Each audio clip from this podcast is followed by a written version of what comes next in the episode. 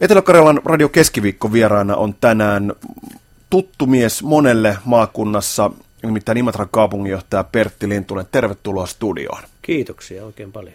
Ja tämä haastattelu ajoittuu siihen, että tulevassa viik- tulevana viikonvaihteessa täytät 60 vuotta. Onnittelut siitä. Kiitos siitä. Ja itsenäisyyspäivä on myös tässä aivan ovella. Miten omissa ajatuksissa elämäsi varrella ovat menneet yhteen itsenäisyys ja oma kehittyminen ihmisenä ja tässä tapauksessa myös vuosien kertyminen?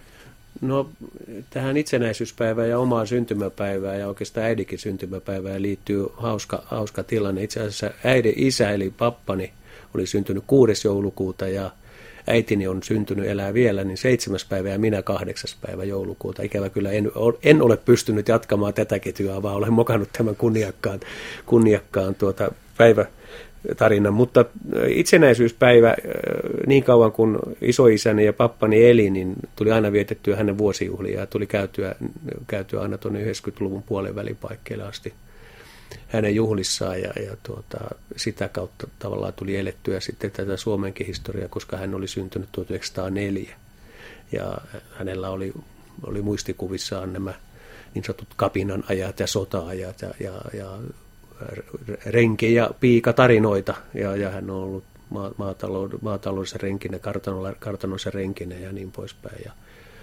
ja tavallaan se Suome, Suomen niin kuin historia ja läpileikkaus, vähän niin kuin tuolta täällä Pohjan tähden alla, niin vähän saman, samansuuntaisia tarinoita. Että, että kyllä se tavallaan sen oma historia ja sitten niin läheisten ihmisten kautta, niin, niin tämän itsenäisyyden ymmärtää. Oma isä on ollut kummankin sodan veteraani ja, ja, ja näin poispäin, mutta ei hän, hän koskaan niin kuin sitä sodasta juurikaan puhunut eikä, eikä siitä sinällään niin kuin meillä pidetty tärkeänä, mutta näissä merkeissä sitä itsenäisyyspäivää yleensä on tullut vietettyä. Tietenkin nyt työn puolesta niin enemmänkin on näitä virallisia juhlatilaisuuksia. Niin mainitsit, tosiaan olet kasvanut lapsuutesi Hämeenlinnassa. Ää, mainitsit taustoistasi, toi Väinölinnan trilogia aika, aika perusjärkelle tuli esille jos mietit sitä Suomea, missä kasvoit ensimmäisen vaikka 10 vuotta sitten, 50-luvulla, mm. niin millaisia muistikuvia sinulla siitä on? No kyllä, meikäläisen taustahan on ihan tämmöisen normaalin työläis, työläisperheen tausta, että isä oli sekatyömies ja myöhemmin sahalla ja äiti tehdassiivuojana ja vuorotyötä tehtiin ja 50-luku ja vielä 60-kin luku, niin tämmöisissä niin sanotussa tavallisissa perheissä, niin kyllä se ihan tämmöistä peruselämää oli, että, että tuota, kuitenkin yksi, mulla on yksi sisko onneksi vaan, mutta äidin puolelta 39 serkkua ja kaikki suurin piirtein asuttiin siinä samassa kylässä Hämeenlinnan liepeillä. Paljon oli siirtokarjalaisia myös siihen samaa kyläyhteisöön tullut ja myös sitten näitä niin sanottuja kyyröläisiä, jotka ovat ihan venäjänkielisiä vanhemmat. Ja kyllä mä uskon, että ne on jättänyt jälkensä niin kuin tähän meikäläisikin elettyä elämää. Että en muista ikinä, että oltaisiin niin tavallaan kavereita syrjitty, että, että on, on karjalainen muuttanut jostakin heidän sukunsa tai vallakietollinen venäjänkielistä päinvastoin, että kun paljon harrastettiin urheilua, jalkapalloa ja jääkiekkoa, niin näissä merkeissä niin hyviä kavereita oli paljon ja on edelleen paljon. Ja tuota, minusta se oli vaikkakin niin elämä, elämä oli yksinkertaista ja ja niin poispäin, niin tuota, kuitenkin erittäin antoisaa tuollaisessa kyläyhteisössä, niin sosiaalinen kanssakäyminen oli ihan joka päivästä ja elettiin ikään kuin iholla kaikkien kanssa. Pertti Lintunen, mitä kaipaat noilta vuosilta? No kyllä se varmaan niin kuin sellainen niin kuin yhteisöllisyys ja toisista välittäminen, että kyllä se kun meilläkin oli siinä järviä muutaman kilsan kap- säteellä parikin kappaletta ja kyllä kaikki kersat siellä oli päiväaikaa, päiväaikaa uimassa, enkä koskaan muista, että joku olisi, tai kukaan olisi siellä esimerkiksi hukkunut, niin kyllä ne kyllä naiset, jotka oli pyykillä siellä, ne huolehti siitä, että kaikki, kaikki kakarat oli järjestyksessä ja ei sillä tapahtunut koskaan mitään. Ja tietenkin semmoista nähinää ja kahinaa oli koko ajan, niin kuin aina lasten keskuudessa ja nuorten keskuudessa on, mutta kyllä sitä yhteisöllisyyttä ja sitä vastuuta niin kuin ikään kuin naapurista ja toisista, niin kyllä sitä tänä päivänä vähän kaipaakin. Miten kouluvuodet kohtelevat Pertti Lintusta tai käydetäänkö kysymys, että miten Pertti Lintunen kohteli kouluvuosia? No tota, mä olen sellainen, tietenkin mähän on kansakoulukasvatti ja 50-luvulla mennyt kansakouluun ja, ja, ja niin kuin tuossa totesin, niin kaverit oli tärkeitä ne, ja ei, ei mulla ollut ajatusta esimerkiksi lähteä. Siihen, sillä aikaa lähti oppikouluun ja pyrittiin oppikouluun ja, ja tuota, ei mulla ollut ajatusta lähteä ja oppikouluun mitenkään, koska siitä nyt oli vielä sitten semmoinen toistakymmentä kilometriä bussilla pitänyt aamuisin lähteä, niin, niin tota, kuitenkin sitten johtaja opettaja tuli muistan vielä, katsottiin isäukon kanssa jotakin jääkiekkoturnausta tai vastaavaa, niin tuli Pirttiin ja tämä opettaja oli sattu vielä Rauman lukon vanha pelaaja, niin tuota, istui katteli peliä ja siinä ohi mennessään sanoi isäukolle, että tuo poika pitäisi panna oppikouluun. Siitä se sitten lähti, että se oli vähän sitten niin kuin kotoa sanottiin, että lähes nyt. Ja sitten minä olin pääsykokeessa sitten tuonne Hämeenlinnan kunniakkaaseen poikalyseoon ja, ja sehän oli mielenkiintoinen oppilaitos, 800 eri ikäistä poikaa samassa, saman katon alla, niin siellä sitten vasta sattukin kaiken näköisiä ja, ja hy- mielenkiintoisia tarinoita. Ja vaikkakin oli siellä omalla kylällä ja, ja kaverit oli, kaikki peruskaverit oli siellä, niin toisaalta mulla oli se oma kaveripiiri sitten siellä Lyseossa. Ja tässä kohtaa täytyy sanoa, että poikaporukassa, niin sille kohtuullisesti urheilussa pärjääminen auttaa, että, että tota, en mä ikinä kokenut mitään kiusaamista ja muuta, mutta kyllä siellä kaikkea tapahtui ja hyviä tarinoita vaikka kuinka paljon, ja, ja, ja, mutta se oli ihan hyvä oppilaitos ja antoi sitten hyvän pohjan elävälle. Hämeenlinnan poikaluseja tunnetaan siitä, että se käytäviltä on tullut nimekkäitä kasvattajia. Muistatko ketään, ketä samaan aikaan kenties sitten öö, tunnettavuuteen no, nousseita hämeenlinnalaisia olisi ollut poikalöyselossa samaan no, aikaan? Muistan hyvin, oli ylemmillä luokilla tietenkin oli Markku, Markku Veijalainen muun muassa, joka on, on ja, ja tuota, sitten kun tuota koulujoukkueessa pelasin sitten jääkiekkoa ja jalkapalloa, niin tällä Lappeenranniskin tunnettu vaikuttaja Tuomo Marttiin oli, ei ollut samalla luokalla, mutta samoin aikoina Jukka Porvari, joka oli kovan luokan jääkiekkoilija ja niin poispäin, niin niin he, heidän kanssaan. Ja sitten ihan rinnakkaisluokalta samaan aikaan kirjoittanut Helsingin apulaiskaupunginjohtaja Pekka Sauri, joka on, on julkisuudessa ollut myös tuolta mielenterveystyön puolelta, niin kyllähän siellä monenlaista tarinaa, tarinaa on ja, ja monenlaista seikkailua tulee elettyä siinäkin koulussa. Sanoit, että toppikouluun lähtö tuli edelleen. Mm. Kun mainitsit taustoistasi, juuristasi, sit taustasta, miltä, miltä punnersit eteenpäin, niin tuntuiko siinä tietyllä tapaa se, että siinä oli luokasta, yhteiskuntaluokasta toiseen siirtyminen? Oliko siinä tämän tyylinen asetelma? Oliko oppikouluun lähteminen jollain tapaa ovi uuteen maailmaan? No kyllä se varmaan ovi uuteen maailmaan olikin, mutta niin kuin, niin kuin kerroin, niin, niin kuitenkin se semmoinen iltaharrastus ja viikonloppuharrastus, jota nyt nuorena miehenä sitten tuli, niin oli kuitenkin sieltä omalta kylältä. Eli, eli tavallaan mä en niin kuin koskaan katkaissut sitä yhteyttä ja päivittäin kävin koulussa ja, ja, ja todellakin sitten siirryin pelaamaan esimerkiksi jalkapalloa sinne kaupunkiin ja niin poispäin, niin tota, oli niin kuin tavallaan kaksi porukkaa ja, ja mm, kyllähän siellä koulussa tietenkin monien tausta oli, oli sitten ihan erilainen kuin meikäläisen, että siellä ne maaseudulta tuli isojen maatalojen poikia, ja, joka asui siellä kaupungissa ja, ja sitten oli, tuli ihan hyviksi kaveriksi jotkut ja sitten oli virka, perinteisesti virkamiesten lääninhallituskaupunki, sotilaskaupunki, niin, niin, niin tuota, virkaperheestä oli paljon ja, ja, ja joitakin sitten niin kuin vähän isommista pankinjohtajien poikia ja näin poispäin, mutta minusta tässä oli kuitenkin aika sosiaalistava se yhteisö siellä, ja jos nyt luokassa oli 30-40 poikaan, niin kyllä, kyllä siellä niin kuin, niin kuin aika äkkiä sosiaalistuu. Pertti Lintunen, miten tie vei eteenpäin sitä Hämeenlinnasta? Öö, no sitten tuota, tietenkin se elämä siinä vähän vakavoitui ja menin naimisiin 75 nykyisen vaimoni kanssa, eli ollaan oltu hetkinen 37 vuotta naimisissa ja lähdettiin sitten tuonne Tampereen suuntaan opiskelemaan. Opiskeltiin kumpikin siellä ja tämä vaimo oli vähän aikaa töissä, mutta sitten halusi siirtyä tähän opiskelijaelämään kanssa, niin opiskeltiin Tampereella ja, ja Tampereen yliopistossa ja valmistuin 79 hallintotieteiden maisteriksi ja sitten jäin tota, tutkijaksi ja ensimmäinen ö, työ, minkä sitten yliopistolle tein, niin sattui muuten teen olemaan Etelä-Karjalan ydinaloyhteistyöselvitys. Nyt on pakko kysyä, mitä ton aikana vuoden 70-luvun lopun Etelä-Karjalan ydinalueyhteistyöselvitys, mitä se, se kertoi? No se lähinnä kertoi, tai oikeastaan se oli semmoinen perusselvitys ja kartoitus, ja muistan hyvin, silloin jo haastattelin muun muassa Teuvo Kinnusta ja, ja, ja Jussi Rantaa ja, ja, ja silloiset kaupunginjohtajat Jarmo Kölhi ja Aaro Mäkelä, Lehtisen Heikki olivat siinä haastatteluköörissä ja tein haastatteluja. Mä varmaan yli 50 poliitikkoja virkamiestä haastattelin tässä ja, ja tehtiin semmoista niin kartoitusta, että millä alueella sitä yhteistyötä on, mitä itse voitaisiin kehittää ja siihen aikaan täällä oli tämmöinen yhteistyövuorumme jo olemassa ja kun nuorena tutkijan planttuna junalla tuli Lappeenrannan asemalle, niin muistan hyvin, kun ensimmäinen kokous oli tuolla yliopistolla ja tilaisuutta johti Mikko Kaarna.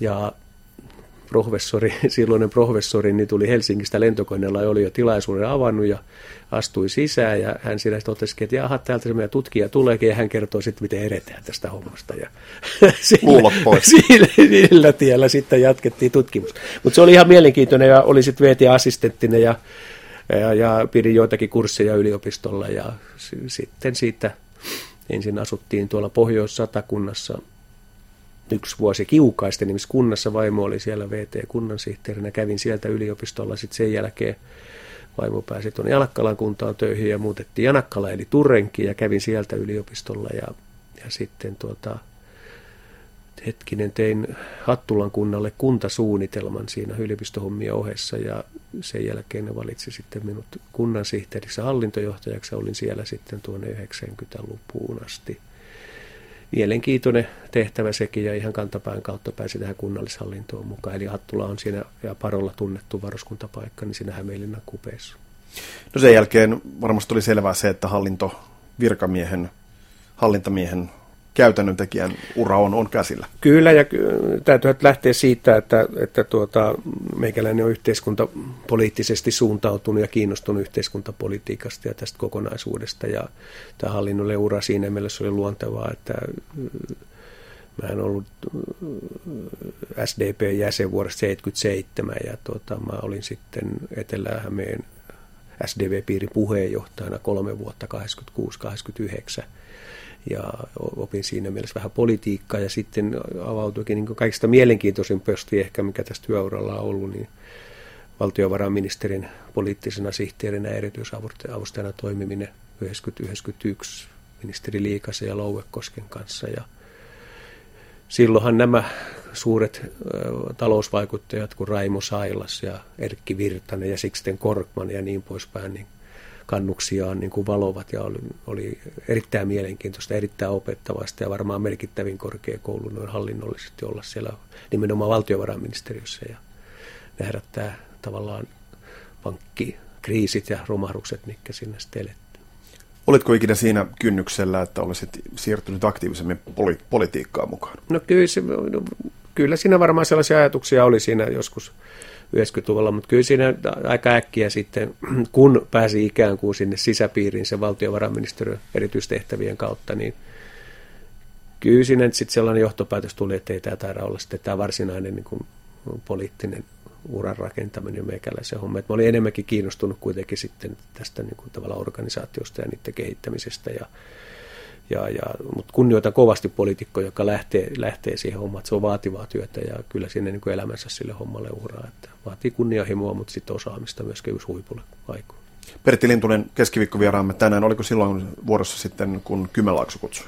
Sivistystoimenjohtaja toimenjohtajan tehtävät. Kyllä, joo, tai si- siihen aikaan se oli apulaiskaupunkinjohtaja virka ja tuota, silloinen kaupunkinjohtaja Hannu Tapiola siirtyi sinne. Ja siinä oli sellainen hauska episodi, silloin oli nämä kuuluiset Ruotsinsalmi juhlat ja Risto Parjanne, joka oli Oulun kaupunginjohtaja myöhemmin ja Kuntaliitonkin johtaja, niin tota, ja nykyään se on asukkasten eläkkeellä, niin oli jo, oli jo lähtenyt Kotkassa ja, ja minä olin ainoa jäävitön esittelijä niissä asioissa, että pääsin sitten esittelemään näitäkin kahinoita siinä heti, heti kättelyssä, mutta muistan hyvin, että silloin kun tuli 90-luvun alussa Kotkaa ja, ja tota, vastasi näistä kulttuuri- ja sivistyskouluasioista ja niin poispäin, niin, tota, niin silloinhan tehtiin näitä ensimmäisiä karsintoja kesken budjettivuoden ja, ja ikään kuin siitä alkoi tavallaan tällainen niin kuin – jatkuva pihistäminen ja, ja vähentäminen. Että kyllä sekin on ollut tietenkin mielenkiintoinen prosessi kaikkinensa. Oliko Kotkas mitään tuttua, jos ajatellaan sun juuria Hämeenlinnassa? Mainitsit tietyn, tietyn aatteellisen tai tietyn äh, henkisen taustan, mikä oli Hämeenlinnassa. Oliko mitään yhtenäväisyyttä Kotkaan asettumissa kotkalaisuudessa? Ei yhtään mitään. Siis ei todellakaan mitään, enkä, enkä mä tietenkään tuntenut muuta kuin sitten ihan poliittisen organisaation kautta muutamia ihmisiä, mutta tuota, ei, siis Kotka ja Hämeenlinna on, ne on ihan eri planeetalta ne paikkakunnat. Millainen, millainen oli siis asettumisessa Kotkaan oh, nyt? Se oli ihan, to, musta se oli niin kuin silleen mielenkiintoista, että, että se kotkalainen mentaliteetti on, on tietyllä tapaa suorempi ja vähän kovempi, siis ottamaan kantaa. Ja Hämeenlinnassa ja Hämälä, Hämälä, hämäläinen tapahan on toimia niin, että, että sitten jälkeenpäin sitten rötkötetään, että silloin kun pitäisi suu avata, niin ei juurikaan avata, mutta tota, siellä Kotkassa oli aika suorapuheista meininkiä jo, ja kyllä tuommoinen satamakaupunki, kansainvälisyys ja kaikki tällaiset asiat, niin sieltä niin kuin tuli mukavasti vastaan, ja mä itse asiassa olin erittäin innostunut siitä, ja sitten näillä teollisilla paikkakunnillahan on niin kuin harvinaisen vahva tämmöinen kulttuuri- ja urheilutausta, että näiden teollisuuslaitosten kautta on erilaisia kerhoja, on, on teatterikerhoja, on, on orkestereita ja on sitten urheilu, tietenkin urheilupuolta, niin, niin sehän on niin kuin yllättävää tuota, vilkasta ja Imatra siinä mielessä niin muistuttaa hyvin paljon Kotkaa. Mutta kyllä se merikaupunkihenki siinä niin kuin näkyy ja kotkalaiset, tavallaan kotkalaiset, kotkan saarelaiset ja kantakotkalaiset ovat erittäin ylpeitä, ylpeitä siitä merellisyydestä, niin kuin on syytä ollakin. Ja siellä merikaupunki Kotka-strategia, jota oli itsekin tekemässä vahvasti ja siihen liittyy erinäisiä asioita, niin oli. Ja hauskintahan tämä, tämä virkamieshallituksen tekemä pakkokuntaliitos sitten Karhula, Kotka, Kymi. itse asuu siellä Karhulan puolella, niin kyllä opin tuntemaan myös se karhulalaisen mentaliteetin siinä kotikadulla ja, ja, ja se on ihan mielenkiintoisia keskusteluja välillä.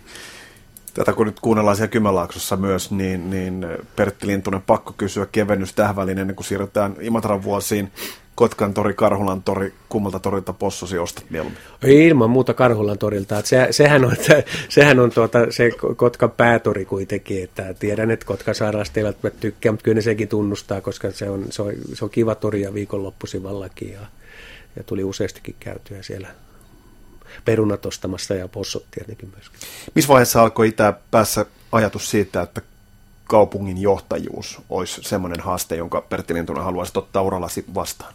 No joo, tota, kyllä siinä Kotkassahan johtajuudet vaihtui kanssa, eli Nelvi Henry tuli Tapilan jälkeen, hän, Hannu, e, tota, Tapila Hannu sitten jäi eläköity ja, ja kyllä siinä, siinäkin vaiheessa oli näitä neuvotteluja näistä hommasta. Mä olin jo päättänyt silloin, että oli hirveän vaikea niin kuin hypätä ikään kuin jotenkin uudistamaan, kun siinä jo pitkään uran tehnyt toistakymmentä vuotta. Ja toisaalta mulla oli vaimo vielä sitten siellä organisaatiossa töissä, niin mä en niin kuin kokenut sitä kauhean mielekkääksi lähteä. Että ei, mä viihdyin työssäni todella hyvin siellä ja oli mielenkiintoisia projekteja ja Tapiola antoi mulle tämmöisiä erillisiä kehittämistehtäviä, laivayhteyksiä ja Maretarmi ja Merimuseon hankkeita ja näin poispäin. Ja se homma niin pelasi, pelasi todella hyvin. Mutta sitten, sitten jossakin vaiheessa oli näitä muitakin kaupunkeja tuossa silloin tällä kyselty, mutta ei mulla ollut ajatusta enää muuttaa. Siinä on kymmenkunta kertaa jo muuttanut oli siinä vaiheessa, niin tota, alkoi jo olla vähän, vaikka lapset oli jo kasvanut isoksi, niin, tota,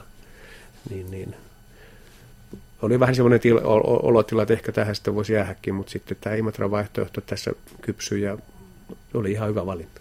Millainen siirtyminen oli tulla Imatralle? Kuitenkin varmasti tiesit etukäteen, totta kai tiesit, että, että elinkeinorakenne on vanha, vanhahtavaa savupiippu, suhdanherkkää savupiipputeollisuutta. Sijainti, tie, nyt tiedämme, että se oli, on erinomainen, mutta siinä vaiheessa, kun, kun tulit Imatralle, niin sitä ei ehkä ihan silmät eivät vielä samalla tavalla olleet auenneet. Oliko sinulla etukäteen, kun tulit Imatralle, niin millainen millaisena kaupunkina näit Imatran? Joo, tota, no ensinnäkin se tausta tavallaan, että Kotka-suunnassa, että nämä isot hankkeet, niin kuin tämä Mare, Maretauru ja Merimuseon hankkeiden lä- läpivienti ja niin poispäin, ne oli ikään kuin valmiita ja, ja sitten mä olin ollut tuolla kymmenisen vuotta ammattikorkeakoulun hallituksen puheenjohtajana ja näin, niin niin kuin alkoi olla, että okei, että tässä nyt ei ole enää semmoisia niin isoja projekteja. Ja, ja kun Imatralle todellakin, Imatran tilanteen tunsin varsin hyvin ja ei se mitään outoa ole, ja olen täällä tietenkin täällä Kaakkoisessa Suomessa liikkunut ja seurannut ja näin, niin, niin kyllähän niin kuin monet, monet niin kuin sanoo, että nyt sulla vasta niin kuin hommat on odottamassa, että, tota, että siellä on talouskuralla ja työttömyys on sitä ja, ja teollisuudella menee näin ja noin. Ja, ja tota, mutta se, musta siinä ei ollut kuitenkaan mitään vierasta, niin kun tätä koko Kymenlaaksoa ja Kaakkois-Suomen ja etelä teollisuustilannetta katsoo, niin tämähän on ihan oikeastaan ihan normaali tilanne ja minusta siinä sitten varsin äkkiä tämä meidän poliittinen päätöksentekoprosessi niin jalostui varsin hyvää tasoa ja, ja tota, päästiin hyvin eteenpäin siinä. Ja toisaalta sitten Imatrallahan on käynyt kohtuullisen hyvä tuurikin esimerkiksi tässä puujalostusteollisuudessa, että Stura Enson nestepakkauskartonkin katto, kaukopää tai Niokoskinen heidän lippulaivoja ja me ollaan pystynyt jopa sitä vahvistamaan vähän ja, ja tota, Imatra Ovakokin, niin kun, tietenkin se on se su, vielä suurempi, suuren herkempi, niin tota, on vähän riskimpi, mutta silläkin kohtuu hyvin menee ja sitten nämä rajahommat, mikä tässä on niin valtavasti kehittynyt ja kasvanut, niin on antanut mahdollisuutta, että ja, ja on myös jatkossa aivan keskeinen tekijä. Nämä mainitut seikat, matkailun kehittyminen, venäläisvirrat ja matkailun investoinnit. Pertti Lintunen, onko tässä nyt sitten se maretaariumisi täällä Imatralla? Plus sitten hyvä hallintokulttuuri. No, jos nyt vertaa nyt siihen Kotkaan, niin niin kuin mä tuossa alussa sanoin, niin siellä valittiin, valittiin tämmöinen merikaupunkistrategia ja nämä niin kuin merenkulun oppilaitoksen kehittäminen, satama, biologia, johon tämä maritaariumi liittyy, eli meribiologia ja sitten merimuseo ja historia. Ne on niin kuin samaa sarjaa. Ja nyt, nyt tota, niin kuin, niin kuin Imatralla on yrittänyt kanssa niin kuin ikään kuin rakentaa sitä meidän tätä rajaa ja kansainvälisyys, kauppa ja matkailua, ja jossa esimerkiksi tämä liikuntakuvio tai Ukonniemen homma, niin se niin kuin näki jo aika varhaisesti, että hei, tässä tämä juttu on, että tähän kohtaan niin kuin kannattaa lähteä satsaamaan. Siinä on, siinä on pari hyvää puolta. Ensinnäkin se palvelee kaupungilaisia erittäin hyvin, ja toisaalta sitä voidaan hyödyntää matkailussa. Ja niissä on edetty systemaattisesti ja kohtu hyvin päästy eteenkin päin. Vaativissa olosuhteissa, jos puhutaan taloudellisesti vaativissa ja, ja työttömyyslukujen kautta ja muuta. Ja kyllä tällä hetkellä Imatraa kohtaan on niin kaupallisesti kuin matkailustakin suurta mielenkiintoa. Imatra on tehnyt useana vuonna peräkkäin plusmerkkistä tulosta. Hallintokulttu on puhuttu jopa Imatra-puolueesta. Äh, ikään kuin yksisuuntaisesta hallintokulttuurista. Kymmensanomat viime kesänä teki artikkelin sinusta ja artikkelin myyntilause kuului, että Pertti Lintunen lähti vuonna 2006 Kotkasta Imatralle, laittoi kaupungin talouden kuntoon. Kaupunki tekee vuosi toisensa jälkeen positiivista tulosta talouslamoista huolimatta. Mikä oli vastauksesi kymmen sanomien toimittajalle viime kesänä?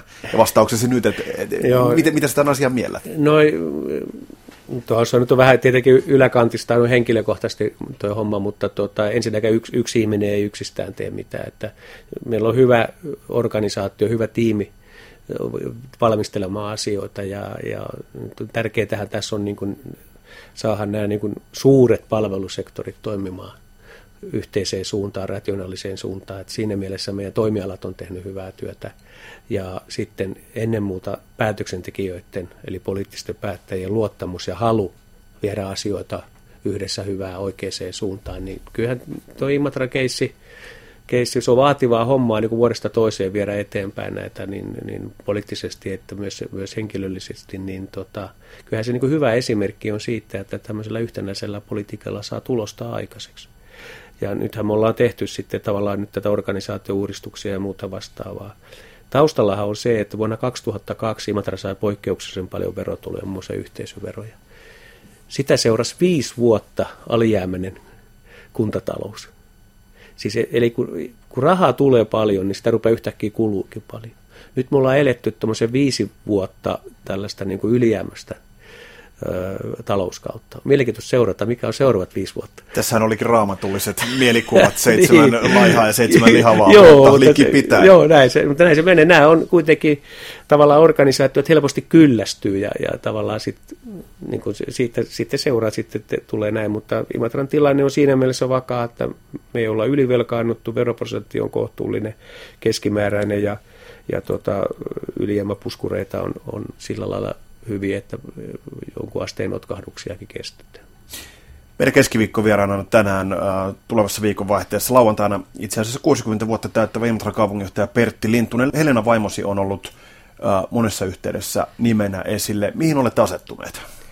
No kyllä me nyt ollaan Imatralla asetettu, että mehän ei niin koskaan vaihdeta kotia, me ei olla koskaan sitä ymmärretty, että me vaihdetaan vaan asuun paikkakuntaa, että koti on aina kulkenut mukana ja, ja kyllähän nyt tämän hetken elämässä sitten niin kuin nämä lapsenlapset antaa niin kuin semmoisen tulevaisuuden kuvan ja, ja erittäin mielenkiintoista ja toisaalta vähän helpottavaakin seurata näiden pienten lasten kasvua, että joskus sitä ihmettelee, että miten sitä vauhtia on itse kestänyt, mutta se on nuorten hommia tietenkin. Mitä harrastat? No tässä aloin pelaamaan jääkiekkoa pitkästä aikaa ja se on, se on ihan mukavaa ja ajattelin, kun saatiin se uusi suurhalli siihen, niin ruveta pelaamaan myös jalkapalloa. Yksi ongelma tässä iän myötä tulee, että kun on näitä lajeja harrastanut, niin polvet rupeaa olla aika kovilla koetuksilla, mutta jääkiekoskin on takana herrasmies tankit joukkueessa kaksi kansainvälistä peliä. Että tota, ajattelin, että mä kuntohuipun satsata näihin kansainvälisiin peleihin, jos niitä on pari vuodessa, niin se kestää vielä. Oletko pakki hyökkää vai maalivahti? Mä oon tällä hetkellä pakkina, se on oikeastaan luontaista mulle paremmin. Mulla on liian lyhyt maila. Se on Hannu Virta tyylinen puolustaja. liian lyhyt maila. Mä, kun enää kerkii, niin pitää olla riittävän pitkä maila, että saa jollakin lailla kiinni.